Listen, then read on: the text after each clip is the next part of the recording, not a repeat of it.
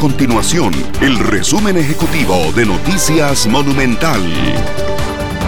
Hola, mi nombre es Fernanda Romero y estas son las informaciones más importantes del día en Noticias Monumental. Costa Rica contabiliza 1.138 casos nuevos de COVID-19 en las últimas 24 horas. En total se registran 161.942 casos acumulados.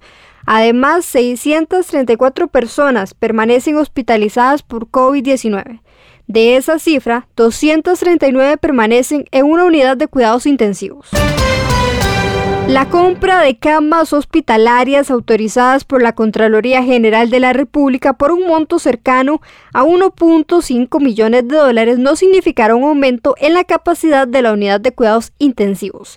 El presidente de la caja, Román Macaya, explicó que la capacidad de la SUSI llegó a su tope por la falta de personal médico especializado y que la mayoría de este equipo que entrará a los centros médicos no son de UCI.